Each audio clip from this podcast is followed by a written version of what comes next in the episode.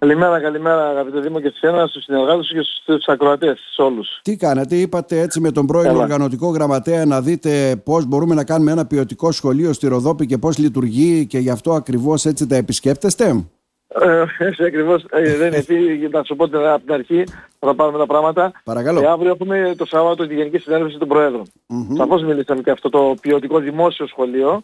Η Γενική Συνέλευση των Προέδρων και στο πλαίσιο της ενημέρωσης ή αν θέλεις της ενημερωτικής εκστρατείας του Διοικητικού Συμβουλίου της ΟΛΜΕ σε όλη την Ελλάδα, σε κατά τόπους ΕΛΜΕ, είχαμε και την επίσκεψη του πρώην Προέδρου της ΟΛΜΕ και νυν Ναι. οργανωτικού γραμματέα του συναδέλφου μας του Νικηφόρου Κωνσταντίνου. Ο οποίος εδώ ήρθε στην Ροδόπη ε, σε κάποια σχολεία, παρουσιάστηκε. Θα συνεχίσουμε και την έτσι ενημερωτική δράση και τις επόμενες εβδομάδες και σαν άλλη αν θέλεις, καλώντας άλλα μέλη του Διοικητικού Συμβουλίου για όλη αυτή την γκρίζα πραγματικότητα που βλέπουμε ή τη ζούμε αν θέλετε στον χώρο των σχολείων. Μμμ. Η οποία είναι Ε, πια κύριε Βασιλιάδη για να καταλάβουμε κι εμείς; Κοιτάξτε, να, να ξεκινήσουμε ας πούμε από το σχολικό εκφοβισμό, δηλαδή περαστικά βίας εναντίον εκπαιδευτικών, η Α- ατομική Αυτά πληθαίνουν αξιολόγηση. καθημερινά, δηλαδή τα βλέπουμε και στο ρεπορτάζ ε, και σε Ακριβώς. πανελλήνιο επίπεδο αλλά και εδώ. Πολλά προβλήματα που υπάρχουν στο σχολείο, Ναι. στη σχολική αίθουσα, στις ε, σχολικές αίθουσες αν θέλεις. Ε, και αυτό που βλέπουμε ότι είναι ότι η κοινωνική και πολιτική πραγματικότητα ε, χαρακτηρίζεται από μια βασιά όξυση των προβλημάτων, αντί ε, να βλέπουμε να λύνονται, ε, έχουμε κοινωνικό και οικονομικό, ακόμα και αξιακό πρόσημο. Έχουμε βλέπω σε αυτή την περίοδο και εσύ τα αναδεικνύεις, οι αγροτικές κινητοποίησεις, οι φοιτητικές κινητοποίησεις, αποτυπώνουν αυτή την ένταση των προβλημάτων των οποίων ερχόμαστε να αντιμετωπίσουμε και βεβαίως να πούμε τους, την ακρίβεια, το, το αίτημα για αξιοπρέπεια ας πούμε είναι κυρίαρχο ειδικά για τους εκπαιδευτικούς οι οποίοι δίνουν την καθημερινή μάχη μέσα στη Μμμ. σχολική μονάδα και όχι μόνο θα σου λέγα και μέσα στην κοινωνία για να μπορέσουμε να ανταπεξέλθουμε σε όλα αυτά τα προβλήματα. Δεν φαίνεται, φαίνεται ότι και Αυ- εμείς είμαστε ένα... Αυτά ότι είστε μέρος κι εσείς έτσι της καθημερινότητας αλλά και της Έτσι. ελληνικής κοινωνίας. Το αντιλαμβανόμαστε αυτό. Αλλά Έτσι. Ε, αυτά σχετικά με το δημόσιο ποιοτικό σχολείο και όλα αυτά τα οποία και είναι και η καθημερινότητα των σχολείων, τι σχέση έχουν μπορεί να ρωτήσει κάποιος; Έχουν, έχουν άμεση σχέση. Μμμ. Καταρχήν όταν έχουμε υποχρηματοδότηση των... ε, και θα, θα σας απαντήσω. Όταν έχουμε υποχρηματοδότηση της σχολικής κοινότητας και τι εννοώ των σχολικών επιτροπών. Όταν ε, δεν μπορούν να λειτουργήσουν τα σχολεία αν θέλετε με την πρώτη ύλη. Αν θέλετε με, δεν έχουν την δυνατότητα τα σχολεία, δεν το λέω τώρα, αυτό είναι πολλά χρόνια, ε, να λειτουργήσουν ε, και ξέρετε έξω είναι πάρα πολλά, να λειτουργήσουν ακόμα και με θέρμανση. Τα έχουμε δει, ε, Ναι, ναι. δεν μιλάω για τώρα την πραγματικότητα, αλλά έχουμε δει στα προηγούμενα χρόνια ότι υπήρχε και αυτό το πρόβλημα. Ακόμα και το πρόβλημα της θέρμανσης και δεν λέω μόνο για την περιοχή μας, μιλάω γενικότερα. Άρα ε, πρέπει εμείς ε, να αποτελέσουμε εκείνη την ε, δύναμη όπου να αναδειφθεί η αξία των δημόσιων αγαθών, όταν λέω αγαθών παιδεία, υγεία κτλ. ως Ναι. βασικού πυλώνα της κοινωνικής συνοχής και της δημοκρατικής λειτουργίας. Άρα το ποιοτικό σχολείο. Τι εννοούμε ποιοτικό σχολείο.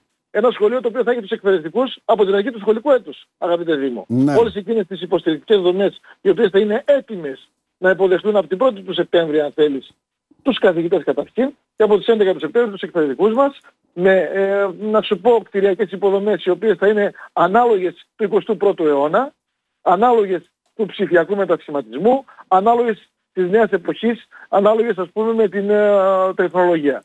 Και όπως καταλαβαίνεις αυτά ακόμα δεν τα... ε, αυτά τα Τι να τα έχουμε. θα μου Εδώ πεις- πρόσφατα ο Δήμαρχος ας πούμε μας είπε ότι έχουμε σχολικές υποδομές δεκαετή- τουλάχιστον 30 ετών, έτσι δεν είναι; Ακριβώς αυτά έχουμε συζητήσει και με τον Δήμαρχο. Μας έχεις βγάλει κιόλας και το ρεπορτάζ ε, με τη συνάντησή του και έτσι είναι. Έχει δίκιο ο Δήμαρχος. Άρα τι πρέπει να κάνουμε; Άρα πρέπει να αγωνιστούμε. Και αν δεν αγωνιστεί ο εκπαιδευτικός που για μένα είναι το φως της κοινωνίας, ποιος θα αγωνιστεί; Εν πάση περιπτώσει και ποιος δεν θα βάλει τα ζητήματα που έχουμε ε, σ- στην καθημερινότητα της, την εκπαιδευτική, αν θέλετε την παιδαγωγική. Μμμ. Όταν στις σχολικές εκδρομές, αγαπητέ Δήμο, ο συνάδελφος δεν είναι νομικά κατοχυρωμένος.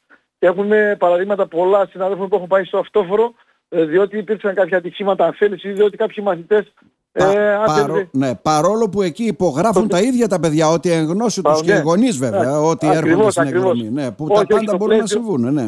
Ναι, ναι, ε, υπάρχουν πολλά ατυχήματα που μπορούν να συμβούν. Ε, Ατυχήματα εννοώ και καταλαβαίνετε τι θέλω να πω.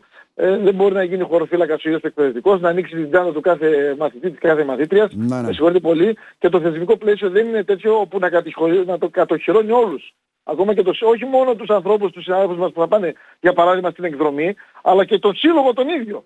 Τέλος πάντων, ε, αυτά ήρθαμε να συζητήσουμε με τον Νικηφόρο τον Κωνσταντίνο. Θα συνεχίσουμε και με άλλους συναδέλφους μας από το Διοικητικό Συμβουλίο, από την Ομοσπονδία μας, για να ενημερώσουμε τους συναδέλφους μας ε, κυρίως που χρειάζεται. Γιατί η καλή ενημέρωση, η σωστή ενημέρωση, αν θέλεις, η κεντρική ενημέρωση, είναι πάρα πάρα πολύ σημαντικός θεμέλιος λίθος για τη λειτουργία, αν θέλετε, του σχολείου μας και για τη λειτουργία του ίδιου του εκπαιδευτικού.